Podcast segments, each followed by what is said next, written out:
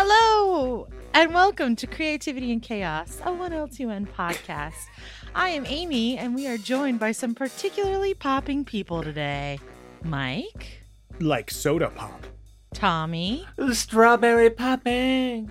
and our particularly poppin' person, Liam. Yo. We are a family of creatives going through the story writing process, and we're bringing you along for the ride. Hello, my children. How are you today? I'm not your child. Yeah, I, I meant that in like a. I know. I don't know how I meant that, but I didn't actually think like you're a- my child. Creepy dungeon master sort of way. Like, I'm the big bad My evil children. guy. Hello, my children. I'm about to murder you all. I feel like in that situation, if someone had of low intelligence, they'd be like, "Mom, is that really you?" How's everyone doing today? Got the old typing fingers out. Do you just like like That's- twist yeah. them off and reattach new ones, or is it just the fingies, my or is it gosh. whole wrists? Well, Like, usually going on? whenever I use a keyboard, it's just like smash, smash, smash, smash, smash, smash. Just like whole palming it. But oh, yeah. that's impressive. Actually, how big are the buttons on your keyboard if you're whole palming it? Oh no, I just hit all of them at once. Oh, okay. That's why I'm so bad at games. Uh, oh, I'm doing pretty good. Finished Spider Man. That was a fun game. That was a good, fun game. If you like anything to do with Spider Man, you should play that game. It's the quintessential Spider Man game, I think, right now. My wife's gone, so it's chaos in the house. Dogs, How cats, messy. all of them. I mean, you only have one dog and cat unless you got multiple while she was gone. Mm-hmm. It's a party Chaos. house. It's an animal house. I did buy Louis a brand new toy for five dollars, a little stuffed animal that squeaks, and he immediately tore that up. Like it's just in shreds on the living room floor. And I want him to look at it and know what he did. Feel like he probably is just like, why hasn't the human cleaned this up yet? Yeah, yeah. Also, I'm lazy, so oh, okay. So this week is a creative prompt week. Hmm, hmm, hmm, so, creative prompt, if you don't know what that is, let me explain that to you real quick. Sorry, right quick. Creative prompt is where we take a word. Some of one of us roll the dice, pick a word, and then we all have to try to create prompts based off of that word. And this past month's prompt was streak, given to us by the lovely Liam. Thank you, Liam. So what we do is we take that word and we just helps uh helps to get our creative juices flowing so that we can paint, draw, write, sing, create music, whatever we're gonna do. And it just kind of helps push our boundaries and figure out something fun to do that's that's not the normal. So we got Streak, Tommy, I think, and myself are the only ones that did it this week Mhm. or a month. I keep saying week, but I mean month. So do you want to rock paper scissors to see who goes first? Is there a rock, paper, scissors in Discord? I feel like there should be. I mean, I'm sure that there's emo- emojis. Or since we're on camera, we can put our hands up Yeah, that's that's No. also and what I was do a thinking. rock. No. also you're like 20 feet away from each other. yeah. this Guys, is do it also on true. Discord. You have to do it on Discord. All right, just go Uh, ahead. Okay, scissors, paper, rock. Oh, I you win. I'm a rock. A favor.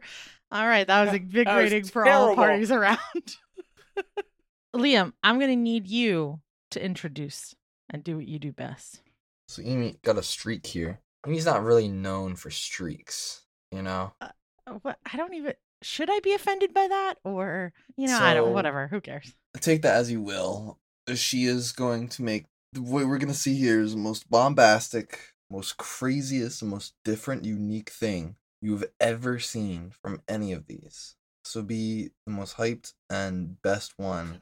Maybe not best oh, one, oh boy, but that's a lot of pressure. one of the greatest you'll see. It will be everything of the categories song, story, poem, all of them into one. It'll be at least six minutes long and will just be be fantastic. Well, hopefully you got the fantastic part right. Let's see. I'll admit, there was a time when I was useless, following orders and performing my missions as directed, as any good operative would. But those days grew dull, and the missions started becoming a chore. I don't know when I first noticed the change.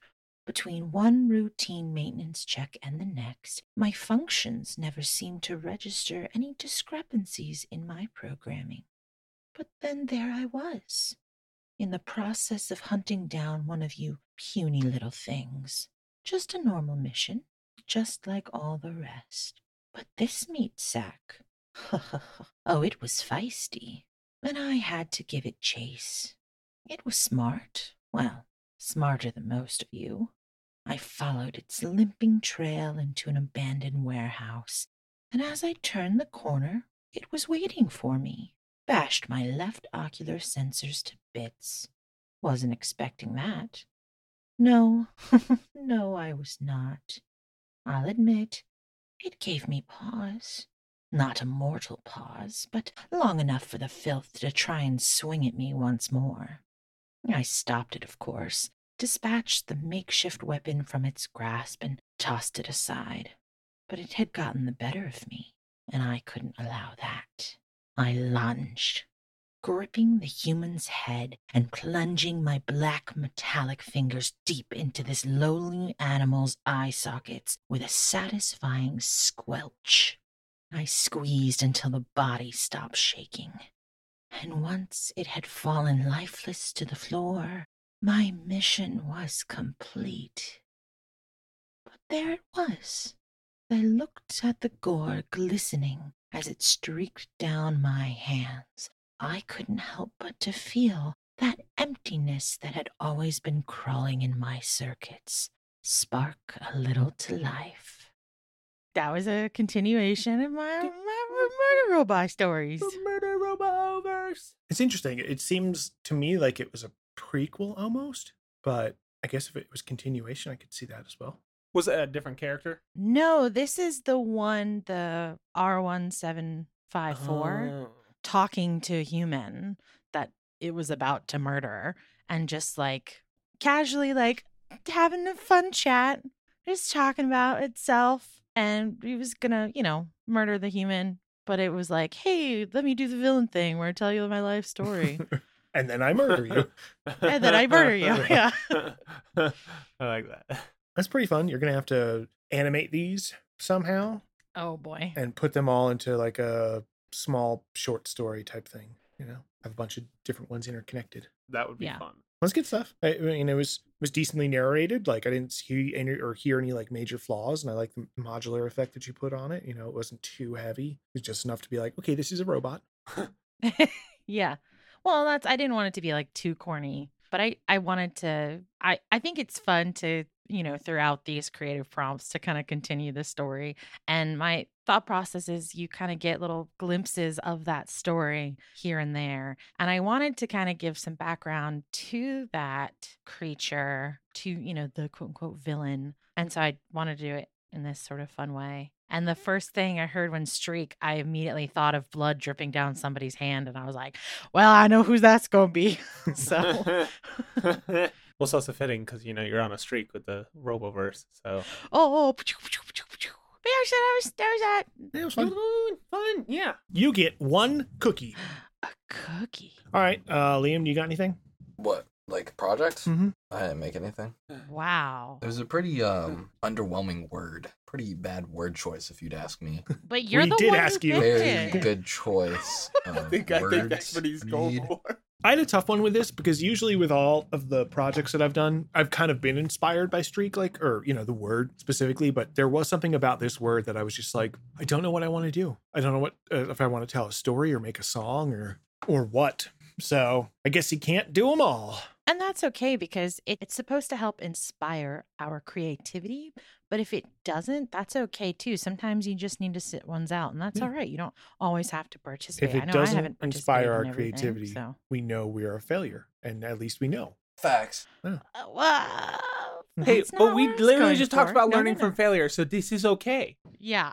I think I, I fell under a very similar boat where with a lot of these I come up with like three or four different ideas and I'll start executing one and then I'll be like nope don't really enjoy that. And with my project I kind of forced it into the word streak or at least when I was creating it. The best way I can describe this project is that I've used one of the motifs before. It's my quote unquote D&D theme and I like to create a bunch of different songs based off of this motif I've created, but it, they're all very, very vastly different songs. So that's it's like oh i'm on a streak with these these motifs but that's like that's that's me forcing this song into the word streak because i at least wanted to have something this was also a very hard word for me so just to yeah expect that All right, Liam, do you want to real quick just intro Tommy's? Tommy did a project called Streak.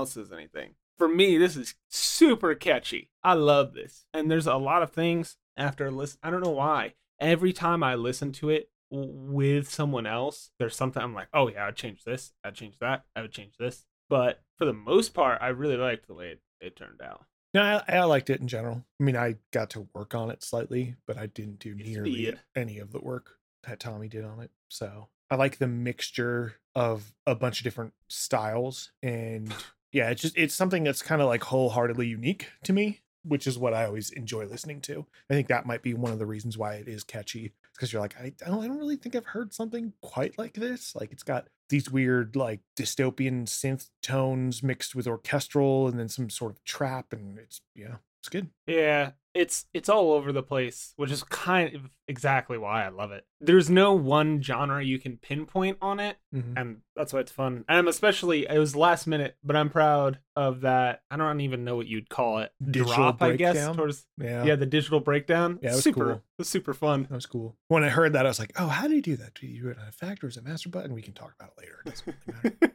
But- it was fun to make. Part of it towards the middle area, especially with the organ, it was definitely inspired by Warhammer 40k Darktide. The soundtrack for that has just been mwah. I really enjoy how weird and strange it is. So this was partly inspired by it. It was just like, how can I make something sound weird without sounding cheesy and also uh, good? I liked it. It seemed kind of like you're about to go into some sort of epic battle in a D&D campaign, which was really fun. The only thing I would say is there's like some horns in the middle that sounded like a little off to me, but I don't know if that was just like a musical choice or if they were actually off. There was like a few notes that just seemed, I don't know, flat or sharp. I'm not sure. it could have been some of the synths because they had Oh, some, maybe. and, and I might, it could be wrong. It, it, they had some harmonics that were kind of. it's something that I'd like to break down, go in and solo stuff out and be like, okay, was it this sound? Was it this sound? Because I think a lot of things in this song have that not really on key note to them and it could be a lot of it could be some of the sub stuff. A lot of it isn't exactly tuned correctly I, I think which i don't mind but it, it might be off-putting. There was also one synth that I added to this, and then I adjusted it so that it um, had an oscillator that was like offset by like a third. So it's kind of just like when you do a uh, an organ, you have different bellows that draw, and they they make different harmonies with it based upon like you know fourths, sixths, eighths, whatever. And I think it was kind of like that, but when it, we do it with a synth, it's a lot less natural sounding, and so it can stick out quite a bit. I mean that yeah, I'm sure any of the things that you said absolutely. I can go back after, you know, afterwards and go through it with you. But in general, I really liked it. Like you were saying it is kind of catchy and has sort of elements of everything kind of mixed into it. So, It's a melting pot. It's a melting pot. It was really it was really good though. I liked it. And I I think that concludes our creative prompts. Ready. Oh my Freaking goodness. Missy wasn't here and Mhm. Liam didn't do anything and Mike's a lazy bum. Ugh. We can we can listen to my thing from last week. It's only four and a half minutes. Mm-hmm. No, no, no, we'll be fine. All right. So if you have participated, you listening at wherever you're located while listening to this, if you've participated in the creative prompt, we want to know what you did. We want to hear, we want to see, we want to look at whatever it is. We want to experience your creative prompt as well. You can hit us up at 1L2N Productions, Twitter, Instagram, YouTube, and Reddit. You can also hit us up on our website, which is 1L2NProductions.com. So the next person that gets to choose the word is three, Mike. Handle, Candle or handle? handle with an Handle. with an H. With a hitch. Ooh, Handle. All right. ooh. I like this word actually. Handle. I looked up All right. and I saw one on my window. And oh, go- okay. Oh, we know Mm. the way Mike likes to figure out his words. So you heard it here first, folks. Handle is our next creative prompt. So get creative and get to it. and get prompting. And get, and get prompted. Get prompted. So today we're going to break our cardinal rule and talk about Star Wars. But before we talk about Star Wars, this is something that I notice in a lot of media and it really makes me upsetty spaghetti. Whenever somebody is really thirsty or they're in the desert and they're like lacking water or they're whatever, they'll take their canteen with like the last little dribbles of water and then they'll either like put it above their face and the water droplets will splatter everywhere and they'll be like, ah, no more water. Or they like pour out the last little droplets in front of them. And that makes me so angry because if I was that thirsty, I would be getting every last little droplet. You're just going to waste it? Like, are you kidding me? Oh, that made me so mad this week. And so I was like, I got to say something Where, to somebody. were you in the desert this week? No. Well, that's disappointing. Then where'd you see it from? Well, I was I was reading a book that Oh. was talking about it, but Uh, so I didn't Yeah, see no, it. it but then I He saw it. but it's, It's a like, very yeah, common thing. Yeah, it's a it's a really media. big trope, and it is very stupid when you think about it. It's like, Oh, it's oh, here's a clear way to show the audience it's empty, as opposed to them just going like this and be like, oh, and you know, tapping it right against their face. No, they have to spray it all around, bang it on the, the the ground, desert. like it's Yeah. empty. yeah. Uh, it's terrible. So I, I want to start this off by saying I hate Star Wars. And so we we kind of decided on the podcast not to talk about Star Wars that much just because, you know, it's kind of overused. I listened to a bunch of different creators and a lot of them started recommending Andor to me. I believe Liam recommended it to us, which I unfortunately don't remember. So I think he was the first person, but they specifically pointed out things that I thought would be very interesting. I know we put in the comments ahead of time spoilers, but I really think if, if you agree with our opinions of most media stuff in general and you hear that we say you should just go watch it just go watch it now before you listen to the rest of this podcast because Yeah, this is going to be super spoiler heavy uh, with all that being said andor might be my favorite thing star wars has ever made Agreed. I I think for me it is. As the OG Star Wars hater in this podcast, it definitely is. I really was not excited. As soon as I saw the trailer for this, I thought to myself, "Really?" The As soon as I heard the announcement- dies in Rogue One, yeah. I'm like, I don't care. Another prequel, like everything to me, it just felt like it was going wrong, Uh, or at least my preliminary thoughts about this. Yeah, it, def- everything it definitely hits those check boxes of like, okay, it's Star Wars. It's a TV show for Star Wars. So that's two negatives. And then it's like, it's that Oh. Cassian guy from a prequel. And then you're like, oh, okay, there, there's just so many check marks against it, at least from my point of view, where I would go, this is just going to be terrible. Yeah, When I when Star Wars did their huge announcement, they announced like ten things. when I saw Andor, I saw out of those things having one of the most potential. Now it's pretty low because I saw almost none of these things having potential. but I thought from Rogue One, I thought Andor was a pretty interesting character, and I thought his background could be pretty interesting. And so I thought if they do well, it will go well. But then a few shows came out, pretty bad ones. And so I was like, you know what? No, this show's not what was I thinking? This show's not gonna be that good. I saw the trailer and I was like, still probably won't be that good. I actually thought the trailer wasn't too bad, to be honest, because I saw that they were bringing in some big actors, some good actors, and I saw some scenes that are like in the trailer that made me a bit interested, piqued my interest, like the Coruscant Security Bureau, whatever. Saw that in the trailer. I was like, mm, that could be interesting. But I thought it had potential until it was drained away from me by some bad shows. I went into it with very low expectations in my opinion, when I watched the show, it wasn't even Cassian that was like the most interesting thing about the show. I thought he would be because I thought he was pretty cool in Rogue One, but it was all the characters surrounding him and, and, and the plot and the story that really made this show more interesting. Yeah. This is 100% the most character driven Star Wars product ever made. It's great. Yeah, and and characters that have actual depth to them.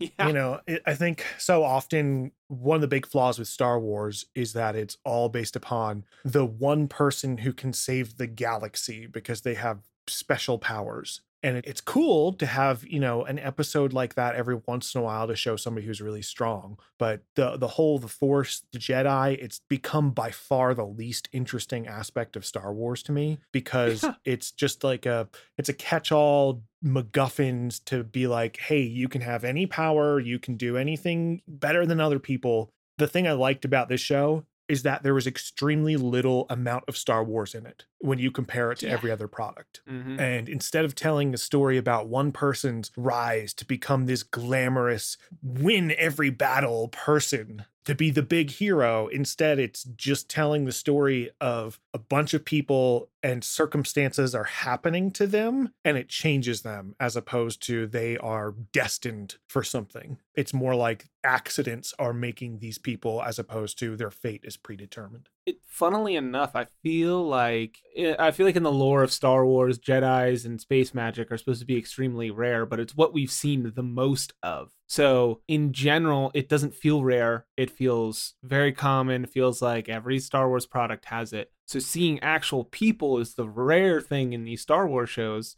It feels like they are the quote unquote Jedi's. They are the rare species. So enjoying something that isn't Jedi is great. I'll take any of it. It's just average every well not average, but for the most part, they're run of the mill people that just want to like have some sort of change in their universe and it feels like it belongs in the universe. It doesn't feel out of place. It doesn't feel cheesy. It feels just right. As the resident Star Wars lover here, I will say Rogue One was the movie I hated the most. I don't like it. I'm not a fan of Rogue One at all. And when I heard that this show is going to be announced, same thing. I was like, I don't care. It wasn't because I think all the Star Wars shows are bad, because I didn't care. I, I would have seen them anyways. But it was particularly because I didn't like Rogue One so much that I had no interest in seeing the show whatsoever until Mike and Tommy were both like, You have to watch this show. And I'm like, Wait a minute. They both dislike Star Wars with so much passion, but they're telling me I need to see this. I'm like, ah, all right, fine. I'm so glad I watched it. It was it was so enthralling to watch. You know, you wanted to know what was going to happen next. And yes, you ultimately know how Cassian his life ends and and what he gets up to. But the backstory of all of it, like you're saying, it is a show about people. So it's not just mainly about him. It's about all of these people that he was interacting with and connected to in some way, shape, or form. And it made the show so much more interesting, so compelling to watch, even if it was just smaller moments on his timeline of his life. It was still very interesting to hear and see what was happening throughout his life and how he impacted those people around him. And they just had some really interesting characters.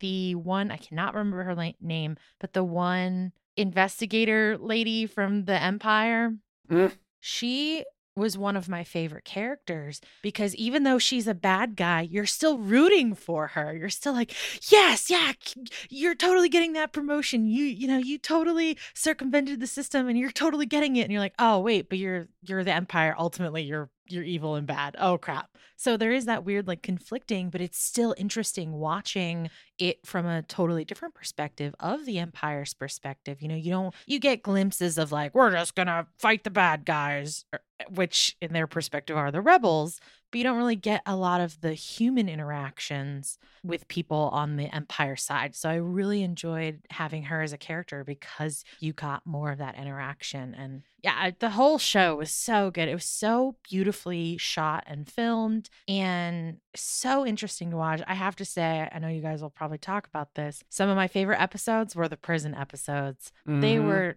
oh so so good. You want to know more about those episodes and oh, s- side note, I know. Mike. They told me. Okay. It's actually annoying, but we can get into that later. I wish I didn't know because I think it gave it more mystery and it was more fun. you know, since this is a prequel, I appreciate they didn't put Andor in many situations where, oh, is he or is he not going to die? Like we know he's not. This is a freaking prequel. And I really hate when prequels do that. And I think it's part of the reason why I hated Clone Wars, the show, so much, is because they put all those characters in the, oh, are they going to die? Are they not? I'm like, no, they don't die here. I've seen where they die. Yeah, I've like I've seen where they die. So the fact that they didn't do that and they didn't focus on him as much and they focused on all these other characters and made me care about those characters. I was like, "Oh, they are in life-threatening situations and some of them just kind of got yeeted out of nowhere." Yeah. Like I, it was baffling to me that they were so willing to kill off a character in this show so fast. This show does two things exceptionally well. The first one is that this is the perfect example of de escalation, which is something that Marvel Mm. films and TV shows and stuff need to really take a note from. You can't always have the galaxy ending event or the universe is going to blow up or the world's going to blow up. And this just says, no, we're going to just tell a simple story. And I think that if if enough people watch this and they get this idea, they can see how small stories can have just as big of an impact as large, you know, big climactic ones. So they they de-escalated everything. They brought the stakes down way, way, way lower. Mm. And that helped it tremendously. Secondly, this show is a mastercraft in tension building throughout all the episodes Oh yeah. because Yep. it does start off slow for like the first two episodes and introduces you to the world, just, you know, sets up a problem right away. But then overall, it, it keeps building on a roller coaster that goes up and then down just a little bit and up more and down a little bit. Throughout all of it, there are some near heart pounding moments that you're watching when TIE fighters are scary, when Yes. people shooting are scary and you're going oh my gosh i you know that was just something that blew up in other star wars media so that they've done a really wonderful way of building that tension and i think that kind of goes back to that idea that characters die. It is it nobody's safe in this because you know you don't know what's going to happen. If all the characters got away in every episode they kept going on and doing other things it wouldn't have that tension because then you're not worried for everybody else on screen. You already know what's going to mm-hmm. happen to cassian but here you know there's only really what two characters that we know about after this that's Cath- cassian and mon mothma Yeah. and like everybody else is probably going to die so Exactly. Well, that, that that's what they did such a good job on is focusing on these other characters instead of the main character Cassian. They also did something really interesting with all the other characters that I enjoyed quite a bit is that nobody is happy. Nobody is like, Oh, yeah, yeah. let's go fight the empire, which is such a stupid thing to be like if you actually want to rebel. Everybody here is pretty much miserable and they sacrifice their personal life for it. Like, this is it. This is all that they do. They know that they're going to die. They know that they might not make a difference, but they just got to the point where, like, I have to do this. And it's, Yep. it's such a, a fun way to watch as opposed to just he, seeing that cheesy person that's going, oh, I'm going to win. And even with the, the one guy who wrote his Manifesto. yeah, manifesto. The, the guy that wrote the manifesto, he was so idealist and he was like, yes, we have to do this. And then boom, he's dead. And then the, those ideals carry on, whereas he doesn't. So I just, I like how, how they do that with, with tension and making everybody miserable, but still making you care about them. They also introduced these characters some of these characters in the opposite way that Star Wars likes to introduce them. Like, for example, we're always introduced to royalty or some type of like higher up position, and then we find out they're a rebel. The exact opposite happens. We find we they they seem like a normal person, but then we see their disguise as royalty or as someone in a higher position. Uh, the best example I can think of is Bix. Is I think I don't really necessarily enjoy her character, but if I found out that her she was like the this rich spoiled little brat and she kind of played that character and then she was a rebel, I would have hated her character even more. But just this this the simple way of flipping how you introduce a character made me enjoy her more than I think I would have. To kind of go back to Mike's point, I think that this show helped really ground the rebels for me in the sense of, you know, a lot of times when you have the big bad, the empire, and you have the rebels, and they're like, we're fighting for freedom and justice and truth and love. And you're like, okay. Whereas these people are like, we're fighting because we have nothing left. They took everything from us. Screw them.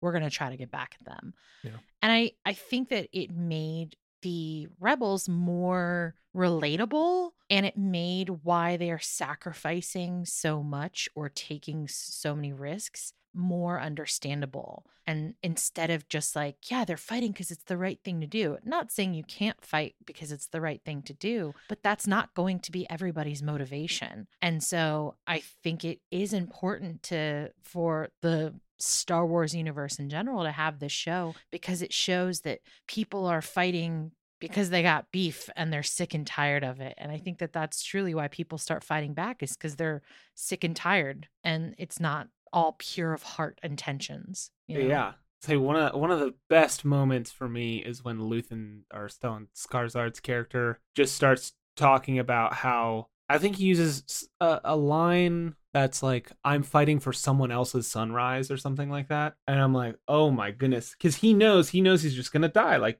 uh, you guys are explaining, and he's just talking about how he's fighting for the next generation because this one sucks, and I loved that. I loved that so much. He also specifically said like yeah, we want to make people miserable because Yeah. you know, we want them to be angry because that's the only way that they're going to rebel. And if they do it, you know, one slow step at a time, then they're going to get comfortable with that misery. But if we do it all at once, if we make the empire like clamp down, that's going to make people rebel. So well written. Yeah. It it had a lot of small setups and payoffs. It didn't do, you know, it wasn't super over the top clever writing, which I think led to its strengths. I like the fact that there were so many unglorious deaths in there where, you know, you didn't die in a dramatic fashion. It was just like you're running and boom, you get shot by a laser and you're dead. Like they just they kind of breezed over it and brought a, a I hate to say a more gritty, realistic approach, but that's kind of what they did for Star Wars. They just they made More it more believable. personable. Yeah. I really enjoyed the character of Syril Karn. He was the investigator. Oh yeah. That's a perfect example to me of decent writing because he only needed to be in two episodes and they kept him throughout the entire thing and they they showed him almost as a mirrored image of Cassian Mhm. where Cassian was put into this situation because of stuff that happened around him. And so now he's slowly morphing into a rebel because of it. Whereas Syril's doing the exact opposite. He wanted order and he was put into this situation, and all this stuff keeps happening to him. And yes, for both of the characters, they actually choose to go in those paths a little bit more. But now, you know, Syril's going more towards the Empire. So it's it's just a it's a really, really great way to show how a same situation can affect different people and have totally different outcomes. And it's incredibly smart writing to do it that way. Can we talk about, in my opinion, the best moment of the whole show? It's where they're in the prison and they just find out that level, the floor two was completely murdered because they found out that they weren't actually leaving the prison. They were just repositioning them to different levels. And Cassian's like, How many guards on each floor? And then Gollum was like, I can't remember his name, but Gollum was like, 12 soldiers or something. I can't remember exactly. But that that moment was so badass. That's it's It the perfect way a- of showing, not telling. Yes, absolutely. This show does it constantly, and he doesn't say, "Wow, I'm really upset now." He gives into an answer he's been withholding because you can see that he's upset, and I love that the show is uh, it's so much showing and not telling. And it also is really good at establishing a lot of world building. There there were so many little details that I loved, like all a wall full of workers' gloves, and they were all different and they were all like personalized. I really Yeah. enjoyed that. I enjoyed the character at the very top of like the bell tower who would, you know, hammer that massive piece of metal and Is an anvil. an anvil. He would he would hammer the anvil and he would put on the earmuffs every time right before it, and they'd make like a specific note of doing that.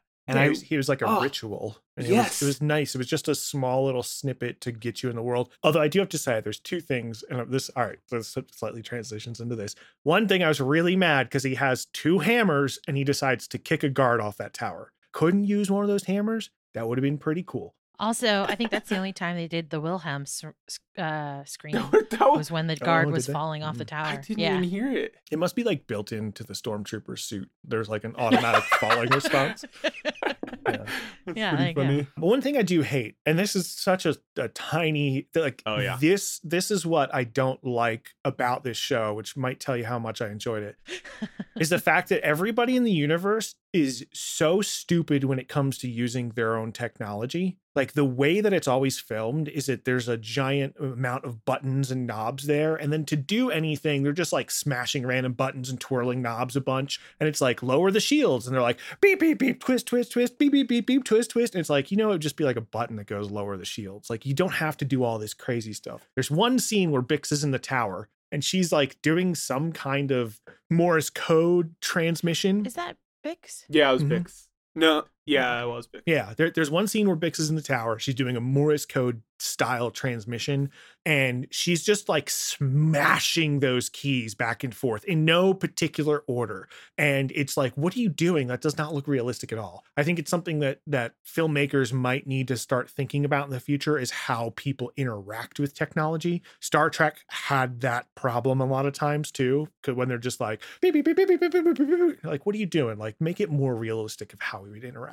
But that is my my biggest complaint about the show. I think so. Real, real quick, I accidentally confused Bix with Vel when I was talking about the spoiled little brat and how we're introduced to a rebel. That's how I was confused. Yeah, Sorry. There yeah. I, I just realized that there. I actually thought the technology use was fine in the show. I didn't see too much of a problem with it. Like with especially when they went to the um I thought it was fine, but I actually thought it was kind of weird. Like I didn't think they were pushing enough buttons. When they shut down, uh, when they uh, went to that heist on like the dam, and Oh, yeah. to shut down all the power, they pressed like two buttons. I was like, you telling me Imperial level security takes only two buttons to shut down the entire dam? And it was two. It wasn't even big buttons. wasn't any crazy. It was just buttons in the middle of them. But then what they do for everything else is they're like, all right, there's five buttons here, and we're going to press the same six ones in random combinations back and forth. And you're like, how is that changing anything? now, I, I can understand two buttons, maybe not enough, but pushing the same five buttons 30 times, way too much. So there's got to be a balance in between there. No, I thought um Andy Serkis's character, Mhm. Kino, Yeah. I think his name Yeah, is it Kino. maybe. Pretty sure it's I, Kino. I feel like it is. Pretty sure he's my favorite character in the show, even though he Oh. was barely in it. Also, it's just Andy Serkis being an amazing actor. Oh. True. Yeah, a way to change it from a guy who like you're like, oh, this guy's an asshole, and then you're like rooting with him up until the very last moment, and you're like, oh, I fully believe this is Snoke's origin story. I'm glad you said that. It's gotta be. Yeah. I didn't even think about that. But yeah, I totally forgot he was in those movies still. Huh. I really I think Andy Serkis and the writing did a great job of showing a man trying to hold on to the little control that he has and when he Mm. realizes that he's losing it and when he realizes that there's nothing really to fight for, he has nothing to really do once he like knows that oh shoot I'm not gonna get out of here. Over that entire episode, you can see him just starting to lose his mind and like trying to like grasp onto the situation yeah. and by the end of it you're like he realizes oh there's there's nothing he can do he has to fight he has to give in to the people he quote unquote controls has to go against everything he's been doing for however many years i thought it was really well done really good acting and really good writing combined made such a perfect arc for his character and i like how at the end you know you know he doesn't get out if he falls he drowns and if he stays in there the empire gets him but you never see his character concluded. Yeah. You just see Yep. the tragic ending of how much he's fought for these people and done for these people just for him to not be able to reap the benefits or spoils. Though I guess it was probably very little people actually made it out. Yeah. Yeah. But what I what I really am hoping for is is if the writers are smart, which it appears like they are, that he's never mentioned again. Mm, yeah. Like, because they're going to make a season two of this, and I think that's it. They're going to make just season two. They might do more depending upon the success. But if they bring him back and he's like, "Oh my god, you made it!" It's going to ruin the magic of the show, and it'll be so different compared to the tone of everything else that they they did. Well, I think Liam, like you were saying, is he never got to reap the benefits of what he was doing. He fought, and basically his whole life was for these other people. I think that's a good analogy for Yeah. the rebellion in the first place as well. Mhm. Is a lot of these people are fighting for an outcome that they will not see. Mhm. And I think that it helps to kind of emphasize that even on a small scale, all of these small actions help for the end goal, but the end goal is still so far off. You know, even with Cassian in Rogue One, his small action, he never gets to see the galaxy free of the Empire, but he's still such an integral part of it. And it's cool to see all of these small steps that are even just in Cassian's story to to have Cassian be able to get to that one small step in the larger part of the story. It's it's just a cool kind of display of Yeah. I don't know of, of how that rebellion would work. You know, to to specifically highlight what Amy talked about and what Liam talked about with the prison sequence, the show is brilliant on pacing. It is methodical and slow, and I feel like not in a if- bad way. No, no, it's great. It's it's really Yeah. really timed out well. You know, th- I think that's why a lot of people thought the first and second episodes were maybe a little bit too slow is because they were not used to that in Star Wars where you basically have the first 3 episodes are one mini story, the second 3 episodes are another mini story, and then the last 6 episodes are almost like one bigger arc with a, the prison as the the main chunk of it. And the cool thing about that is that if it was any other TV show, if this was Star Wars made by any other person, at the end of one episode, Cassian would get arrested, and at the end of the next episode, he'd be breaking out of prison. And this one's Yeah. like, nope, we're gonna do it over four episodes Ah, yes. and it's it makes it so so much more satisfying when it happens and it allows that Yeah, tension absolutely. to build and I, that is the brilliant part of the show is that it takes its time on everything that it needs to without being overburdened by stuff that it doesn't One thing I like about the show that I didn't think I would like is that, at least not to my memory, none of the shows left you with a big cliffhanger, a big wow, or a big whoa, what's gonna happen next? It always left you wanting more, but it it never left on just like a scene that was like huge in some kind of way. It left on a maybe like a quote or maybe like a just a somberness or like a recap of what everybody's going through or where they're at currently in the episode, but it never had to be some crazy thing that would leave you to just like you have to see what happens next, what happens next. You always still want to, but it was something I appreciated because usually I like cliffhangers, but this show really didn't need any. It just it was so good with its writing that it kept you just wanting more. And I think that's partially due to its slow pace. It's Mm-hmm. really good pace. I wouldn't say it's actually too slow of a pace.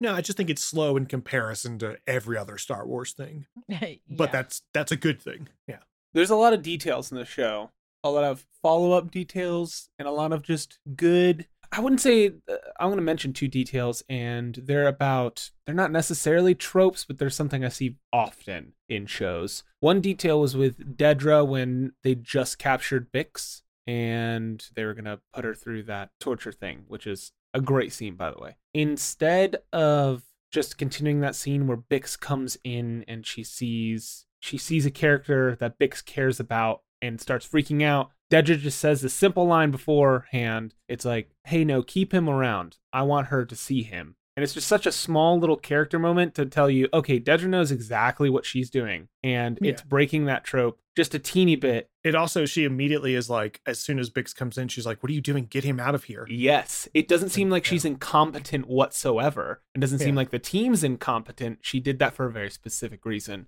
It was like five seconds. It was five seconds, and it flipped that kind of trope on its head. And another detail that really strengthens a character and shows you that they're intelligent is when Luthen goes to Saw and Luthen pulls a gun onto Saw. It's not to threaten him, it's just to get him to listen. That's it. And I love that. Most of the time it's like, "Oh, you're making me angry. I'm going to shoot you." No, this is just this is a very intelligent move on Luthen's part and uh, there's so many little details like that and I love it. So I've got a question for everybody because I was thinking about this and I really enjoyed watching this as a pretty much complete package. I think I, I binged episode one through 10, and then 11 came out the next day, and then I waited a week and I watched episode 12. And I think it was the perfect way of watching this. I find that in complete contrast to my enjoyment of watching House of the Dragon, because I think that if I binged House of the Dragon, I would not have enjoyed it nearly as much if I didn't have that space between each episode, specifically because there was a lot of like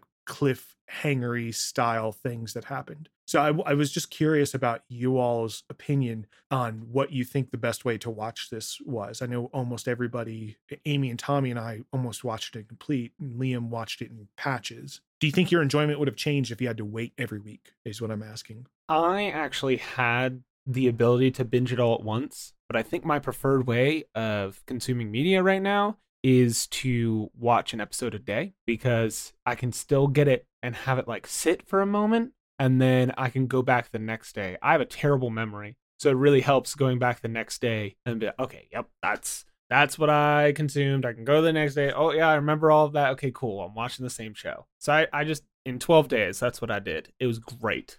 I'd have to say I'd agree with Tommy probably. I mean, for this show, it's pretty short episodes and it's not an extremely high intensive or a lot of information consuming show.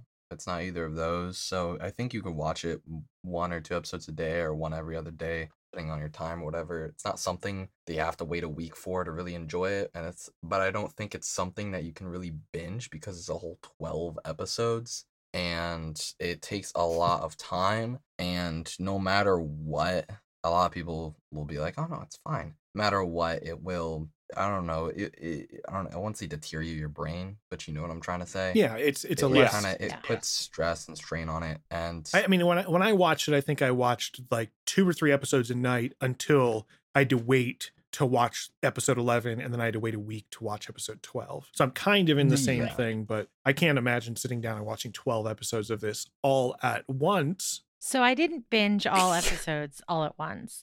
I did watch the first six episodes, and then the very next day I woke up and proceeded to finish the rest of the episodes. For me, this one was binge worthy because I did find it so compelling that I wanted to know what was going to happen because it was so interesting and you didn't really know how it was going to go.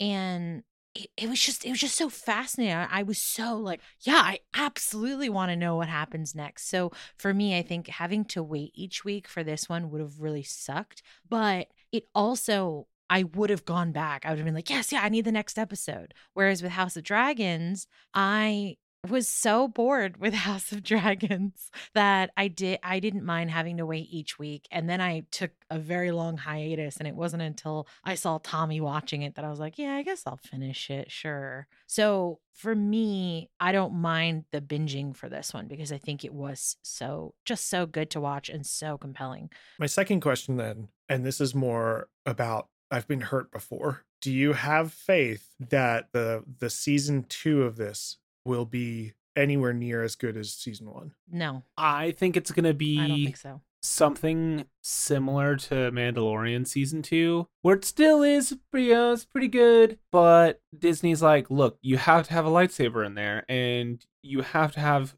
a force wielder in there. And I think that's what's going to happen. And I'm really tempering my expectations because I think, all in all, this is a great package. I wouldn't consume another season in general because I don't need to. This is this is a wonderful little package. But I really think there's going to be some sort of Disneyified thing going on second season. I don't think the next season will be terrible. I don't think it'll be as good as this season, but I still think it'll be enjoyable with its flaws. I don't think they'll completely like Mandalorian season 2 like completely go in with force users and lightsabers and with a bunch of characters that we have been past explored or introduced. but I think they will tease us some and they will add they might drop in one or two in like an episode or two or whatever. I just I don't think the writing in general will be as high or as good next season. I don't think it'll be mainly those type of problems Mm. like previous like big character problems. Though I think they will do it, but I think they'll be able to do it not terribly. Just think in general the writing will decrease and the characters won't be as good.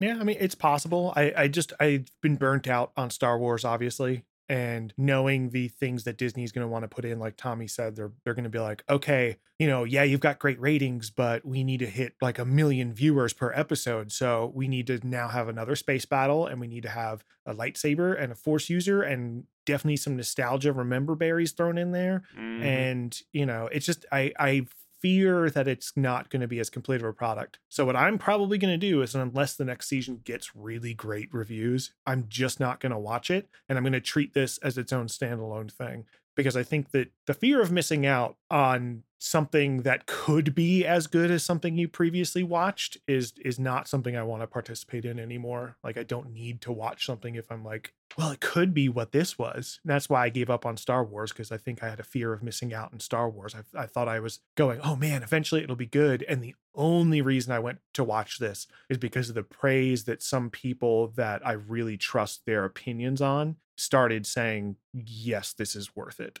and here's the Mm. reasons why it's very little star wars in its star wars Thank you all for listening. We really appreciate it. Did you guys watch Andor? Are you going to watch Andor? Why did you listen to this if you didn't watch Andor, you silly noodle? Go watch it. We spoiled so many things. What are you doing? If you've done the creative prompt as well, we would love to see again what you've done. So please show us. You can message us on Twitter, Instagram, YouTube, and Reddit. We are 1L2N Productions, or you can go on over to our website, which is 1L2NProductions.com. And if you like what we're doing and you want to help show your support, we do have our Patreon. You can head on over there and support us there. That would be much appreciated. And the last word of the day goes to Mike. Take it away. This does not change my opinion about star wars in general okay? It's trash. It's gotten worse. Used to be fun. This is an anomaly